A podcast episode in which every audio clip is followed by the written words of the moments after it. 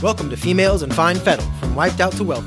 This is where conscientious women entrepreneurs and women living like a boss come to learn about balancing their personal and professional wellness with ease. If you have the enthusiasm, motivation, and grit to make it happen, then listen up every Monday.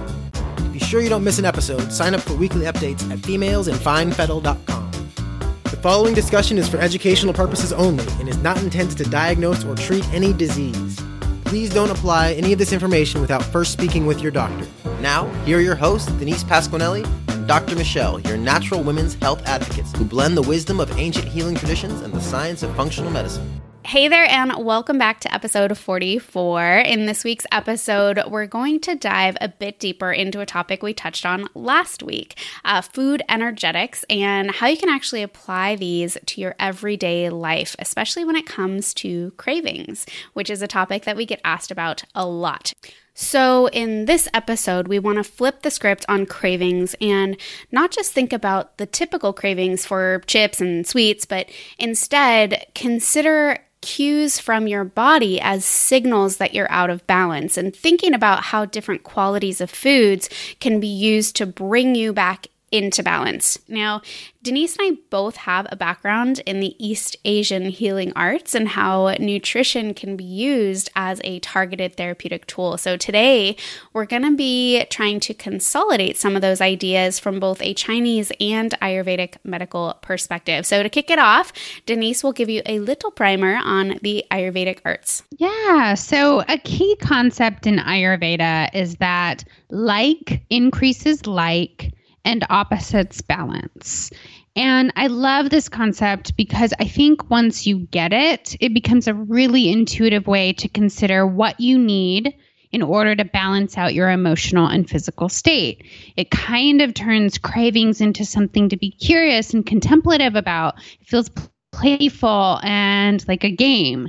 So let's see if I can illustrate this topic for you let's say you're feeling kind of sluggish, low energy. Maybe you're feeling a little heavier than usual. You know, it's early spring and we still feel a little squishy from winter. Maybe we're also snotty and mucusy. That could be from allergies or just general congestion. So we can take a beat and think about these qualities. So they're kind of slow and heavy, cool and damp. That mucus and some of that water retention, that's all too wet, too moist.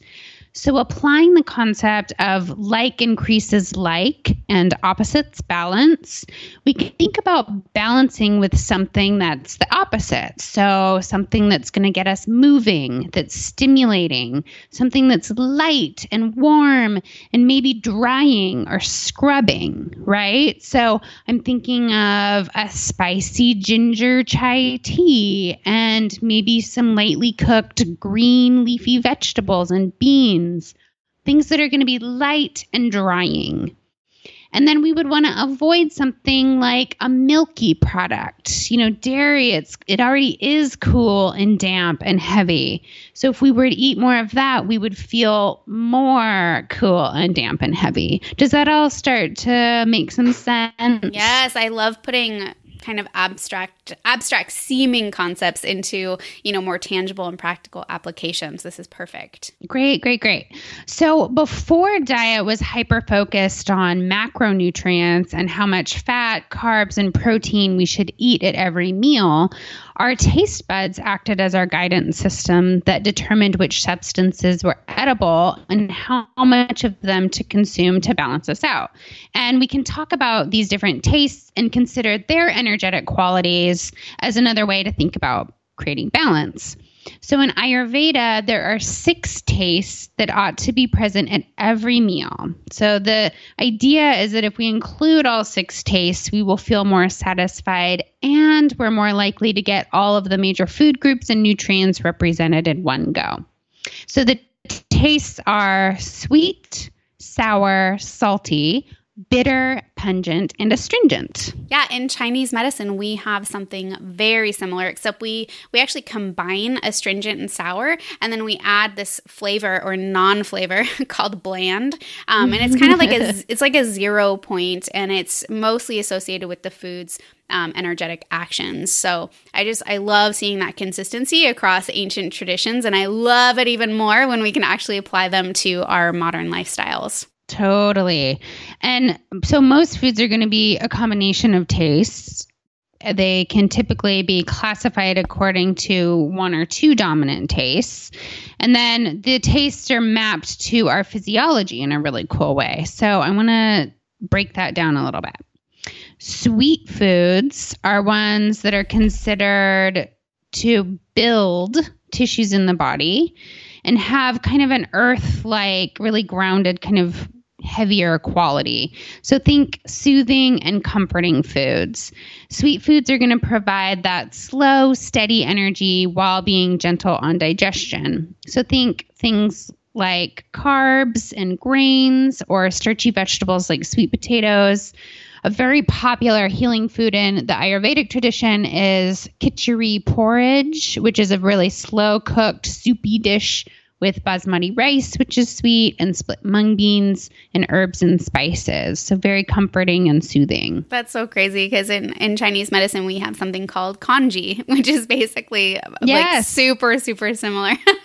but um, yeah, mm-hmm. so sweet foods in Chinese medicine are super similar and they tend to be associated with our digestive processes. And like Denise said, they're related to kind of tonifying and nourishing, but also harmonizing. So a simple sort of Chinese Chinese remedy, for example, for menstrual cramps or intestinal cramps, is drinking something like ginger tea with a bit of brown sugar or a maple syrup, which is what I prefer.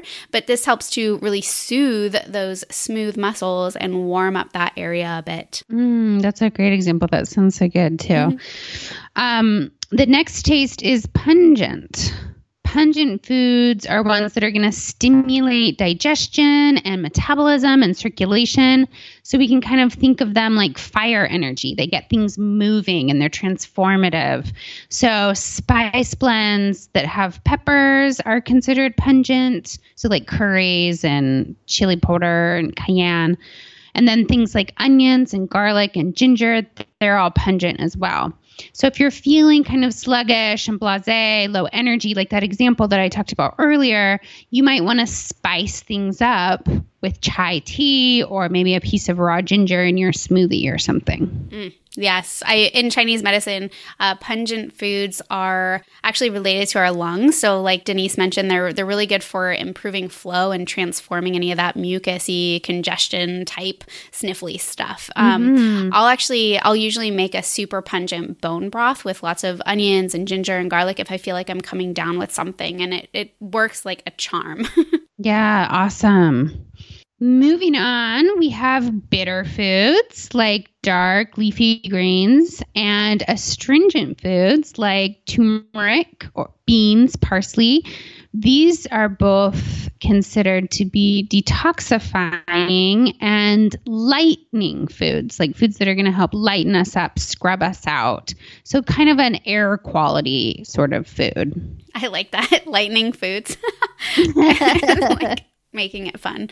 Um, I think it's I think it's probably safe to say that we are bitter food deficient or bitter food averse in the U.S. Mm-hmm. You know, most mm-hmm. people associate bitter with bad tasting, while in several other cultures, bitter foods are actually desirable. Um, in Chinese medicine, the bitter flavor is related to the heart, and so it's really good at clearing heat um, and getting those bowels moving. So if you're suffering with constipation, you know, try some bitter melon melon or maybe a gentian tincture before meals. Um, those things can really help to tonify the digestive tract and get things moving. The next taste is sour, and sour foods stimulate enzymatic activity and improve our digestion. So, sour is also kind of heating and has sort of a fire like energy. Sour foods are what you would expect. You know, things like fermented foods, vinegars, citrus juice. These are all sour and really great to get enzymes going. Oh, sour. Yes. so, you know, in, in, Chinese medicine, the sour um, is kind of combined with astringent, um, but these flavors are really related to the liver, the liver organ. And the liver, um, kind of interestingly, is related to stress. So, for those of you who are, you know, tuning in who might have a teeny weeny speck of stress in your life, you might not want to overdo it with the sour food. So, this might actually create more stagnation and heat in the liver instead of, you know, allowing that flow to happen. I actually had a client recently who was having really bad cystic acne breakouts, which is a in Chinese medicine a damp heat presentation, and it turned out to be vinegar. So vinegar was the big mm. culprit. We did kind of an elimination mm. rechallenge. So it was just super interesting to see that correlation. Awesome. Yeah. I love that. That's that sleuthing in action. Exactly. I mean, I wouldn't I wouldn't have expected vinegar. Like that was not the top of my radar, yeah. but anyway. so the last flavor that we're going to talk about is salt. And salt is considered a balancer. It controls the amount of fluid that's present in our body and it enhances appetite. It, it also enhances flavor as well. So we'll kind of, you know, that's why we'll use it in our cooking. It's harmonizing. So sea salt and sea vegetables are really great sources for salt in your diet. Yes, and in Chinese medicine, salt is actually really good for getting the bowels moving, which is directly related to that fluid balance that Denise just mentioned. Also, saltiness is related to the kidney in Chinese medicine, which is directly related to our endocrine organs or our hormone balance. So, a lot of times people end up craving salt because their adrenals need some additional support. Super interesting. Mhm. So, we've talked about all of these tastes and we've talked about some of their qualities and how they might affect your physiology. So, what does it look like in practice to actually eat a meal that has these tastes represented? One of the reasons I love meals like big bowls or soups or big bangin salads or even smoothies is that they make it really simple to get those six tastes represented. So, something like a power bowl that has a base of grain and maybe a little bit of meat to bring in that sweet quality could be one way to approach this. We could bring in a little bit of salt and some pungency with something like sea salt and black pepper, or maybe a little bit of cayenne. We could add some sauteed onion or garlic garlic for even more pungency. And then we can get a bit of that bitter with some dark leafy greens and add something astringent like a bean or some fresh herbs like parsley. We'll dress it all up with a typical dressing that has some sour elements like citrus juice or vinegar and bring in a little bit of olive oil as well. Mm-mm-mm. Get all of those mm. tastes in there and represented. Seriously, yeah. that's kind of that's already getting my my juices flowing. I love it. I think that's a really perfect example. I swear I could live on bowls like all Me the time. too. Me too hopefully this gives you some ideas about ways to tune into your cravings and what your body needs and approach them from a slightly different perspective. It can be super valuable to simply just take a beat and ask, how am I feeling right now? What are the sensations in my body? What do I actually need? And now hopefully you have a couple of tools to think about new ways of satisfying that need.